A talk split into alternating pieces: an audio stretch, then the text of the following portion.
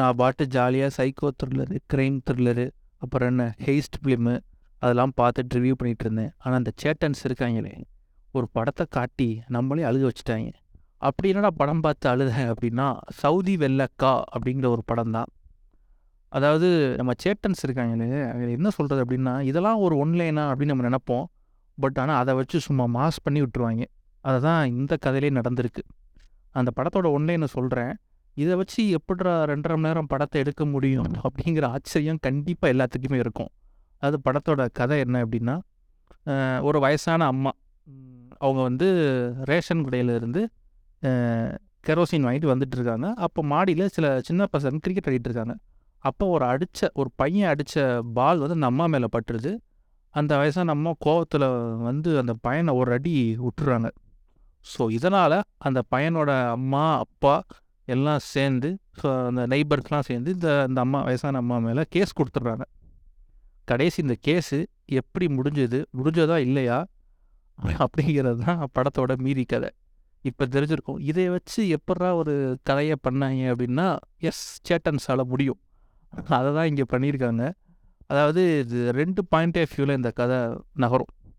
ஒன்று அந்த பையன் அதாவது இந்த பையன் இத்தனை வருஷம் கழிச்சு இந்த கேஸ் முடிஞ்சா இல்லையா அப்படிங்கிற ஒரு பாயிண்ட் ஆஃப் வியூ இந்த அம்மா எப்படி இந்த கேஸை நடத்தி ஜெயிச்சாங்களா இல்லையா அப்படிங்கிற ஒரு பாயிண்ட் ஆஃப் வியூவில் கதை வந்து நகரும். எங்கே இந்த கதைக்களம் அப்படின்னு பார்த்தீங்கன்னா சவுதி. சவுதிங்கிறது நீங்கள் அங்கே நினச்சிட வேணாம். அரப் கண்ட்ரிஸ் கேரளாவில் சவுதிங்கிற ஒரு இடம் உண்மையாகவே இருக்குது இது எத்தனை பேத்துக்கு தெரியும்னு தெரியல. எனக்கு இந்த படம் பார்த்ததுக்கு அப்புறம் தான் ஓ சவுதின்னு ஒரு ஏரியா கேரளாவில் இருக்கா அப்படின்னு எனக்கு தெரிஞ்சிச்சு. அதாவது இந்த படம் வந்து கிட்டத்தட்ட ஒரு ரொம்ப வருஷமாக நடக்கிற கதையை பேஸ் பண்ணுற மாதிரி இருக்கும் இந்த படம். இது எல்லாத்துக்குமே செமையாக டீட்டெயிலிங் பண்ணி ஒர்க் பண்ணியிருப்பாங்க. அதாவது நம்மளோட கோர்ட் சிஸ்டம் எப்படி இருக்குது நம்ம போலீஸ் ஸ்டேஷன் வந்து எப்படி கேரளாவில் இயங்குது? அப்படிங்கிறத நம்மளா அந்த போலீஸ் ஸ்டேஷனுக்குள்ளே போய் நின்று பார்த்தா எப்படி இருக்கும்? நம்ம ஒரு கோர்ட்டில் ஒரு ஆளாக நின்னா பார்த்தா எப்படி இருக்கும்? அது மாதிரி தான் அந்த படம் எனக்கு இருந்துச்சு.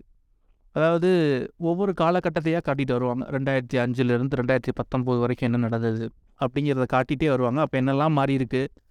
நிறைய மாற்றங்கள்லாம் வரும் இல்லையா? ஸோ வந்து இதே நம்ம தமிழில் ரீமேக் பண்ணோம்னா இப்போ ரீமேக் பண்ணுங்கடா பார்ப்போம் அப்படிங்கிற மாதிரி தான் தோணுச்சு. ஏன்னா நிறைய பெண்டிங் கேசஸ் வந்து இன்னுமே நம்ம தமிழ்நாட்டிலையும் சரி கேரளாலையும் சரி ஒட்டுமொத்தமாக சிஸ்டத்துலேயும் நிறைய பெண்டிங் கேஸ் இருக்கும். பத்து வருஷமா பதினஞ்சு வருஷமா அந்த கேஸ் முடியாமல் வாய்தா வயதாக போட்டு இருக்கும். ஸோ இந்த பெண்டிங் கேஸ்னால் ஒருத்தங்க லைஃபே எவ்வளோ பாதிக்கப்படுது அப்படிங்கிறத இந்த படத்தில் காட்டியிருப்பாங்க. இதை மீன் தமிழ்நாட்டில் இல்லை வேற எங்கேயும் ரீமேக் பண்ண முடியுமா? ரெண்டாயிரத்தி அஞ்சுலேருந்து ரெண்டாயிரத்தி பத்தொம்போதில் யார் ஆட்சி காலம் நடந்தது?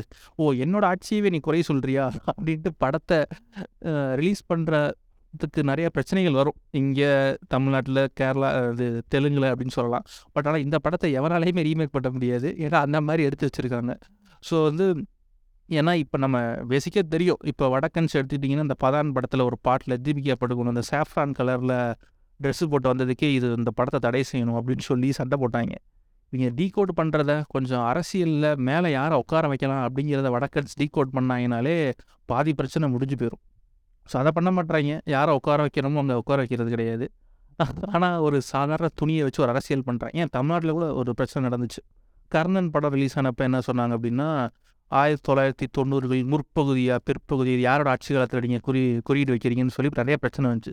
ஸோ அதனால தான் சொல்கிறேன் இந்த மாதிரி ஒரு படத்தை வந்து ரீமேக் பண்ணவே முடியாது. நம்ம தமிழ்நாட்டிலையும் சரி எங்கேயும் சரி. ரீமேக் பண்ணால் நிறைய பிரச்சனைகள் வரும்னு பயப்படுவாங்க. ஸோ அப்படி ஒரு சென்சிட்டிவான ஒரு மேட்டரை செம தில்லாக எடுத்துகிட்டு போயிருக்காங்க அப்படின்னா இந்த படம் பார்க்கல எனக்கு தெரிஞ்சு அதாவது இந்த படம் ஆரம்பித்த ஃபஸ்ட் ஹாஃபில் என்ன உங்களுக்கு தெரியும் அப்படின்னா சார் மனுஷன் எவ்வளோ குழுவலாக இருக்கான் பாரேன். எவ்வளோ கெட்ட எண்ணம் பிடிச்சி இருக்கான் பாரேன் அப்படின்னு தோணும். மனுஷனா எவ்வளோ கோவம் வரும்னு பாருன்னு தோணும். ஆனால் படம் செகண்ட் ஆஃப் போக போக தான் தெரியும். சார் மனுஷங்களில் நல்லவனும் இருக்க தான் செய்யறான். செய்யணும் மனுஷன் மனுஷன் தாயா அப்படிங்கிற மாதிரி உங்களோட பாயிண்ட் ஆஃப் வியூ அப்படியே இந்த படம் வந்து மாற்றி விட்டுரும். அது படத்தில் ஒரு ரெண்டு மூணு கேரக்டர்ஸ் வந்து பெர்ஃபார்மன்ஸில் வெளுத்து வாங்கியிருப்பாங்க.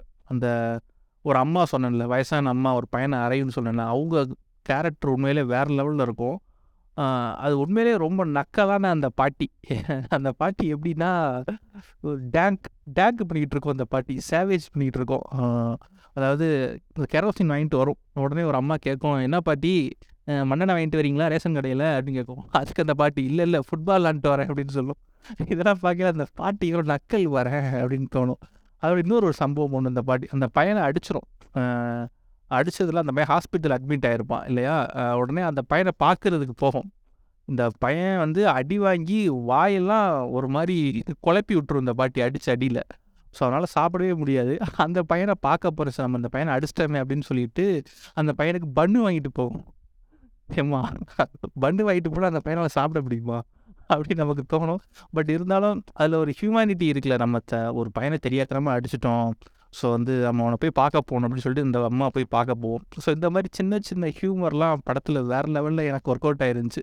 அதாவது ஃபஸ்ட் ஹாஃப் ஃபுல்லாக அங்கங்கே உங்களை சிரிக்க வச்சுருப்பாங்க. செகண்ட் ஹாஃப்லாம் கடைசி கிளைமேக்ஸ் நெருங்கியில் தர தரையாக கண்ணீர் ஊற்றுது நான் ஒன்று அதுலேயே கண்டு வேர்க்குது அப்படிங்கிற மாதிரி தான் எனக்கு தெரிஞ்சிச்சு. ஸோ உங்களுக்கு இந்த மாதிரி ரொம்ப இந்த எமோஷ்னலான படம்லாம் ரொம்ப பிடிக்கும். கொஞ்சம் மெலோ ட்ராமாவாக கொஞ்சம் ஸ்லோவாக மலையாள படம் ஆப்வியஸாக ஸ்லோவாக தான் இருக்கும். அப்படின்னா இந்த கண்டிப்பாக உங்களுக்கு இந்த படம் பிடிக்கும். இல்லை எனக்கு வந்து சும்மா பரபரன்னு ஆரம்பத்துலேருந்து எண்டு வரைக்கும் சும்மா தெரிக்கணும் அப்படின்னா அவ- அவங்களுக்கான படம் இது வந்து கிடையாது. ஸோ ரொம்ப ஸ்லோவாக ரொம்ப நிதானமாக தான் போகும். Okay Mysskin mode on. ஏண்டா வாழ்க்கையில் என்ன பரபரனாக போயிட்டு இருக்கோம் லைஃப்னா இப்படி தான் போகும். ஸ்லோவாக தான் போகும். வாழ்க்கை அப்படி தான் போகும். அப்படின்னு நினச்சி பார்த்தீங்கன்னா இந்த படம் வந்து கண்டிப்பாக உங்களுக்கு பிடிக்கும். அதாவது சும்மா சொல்ல படம் ஆரம்பிச்சதுலேருந்தே ஒரு இன்ட்ரெஸ்டிங்கான ஒரு பிளாட்டுங்களை உங்களை கொண்டு வந்துடுவாங்க படம் ஆரம்பித்து ஒரு பத்து பதினஞ்சு நிமிஷத்துலே ஓ இப்படிலாம் படம் பண்ணலாமா? அப்படிங்கிற அளவுக்கு உங்களை வந்து கொண்டு வந்து விட்டுருவாங்க. ஸோ அந்த மாதிரி ஒரு படம் தான். ஜி ஃபைவ்ல இருக்குது இந்த படம். தமிழ் தெலுங்கு மலையாளம் ஹிந்தின்னு எல்லா லாங்குவேஜ்லையும் இருக்குது ஸோ வந்து நம்ம இந்த ரீஜினல் லாங்குவேஜ்லேயே பார்த்து பழகிட்டனால சரி நம்ம மலையாளத்திலே பார்ப்போம் அப்படின்ட்டு நான் இங்கிலீஷ் அப்டேட்டோட பார்த்தேன். நீங்கள் தமிழே அவைலபிளாக இருக்குது நீங்கள் தமிழில் பார்க்கணுன்னா பாருங்கள் கண்டிப்பாக ஃபேமிலியோட பாருங்கள் நானும் அழுதேன். ஸோ நீங்களும் அழுகிறதுக்கு வாழ்த்துக்கள் படம் பார்த்துட்டு. Tata bye bye.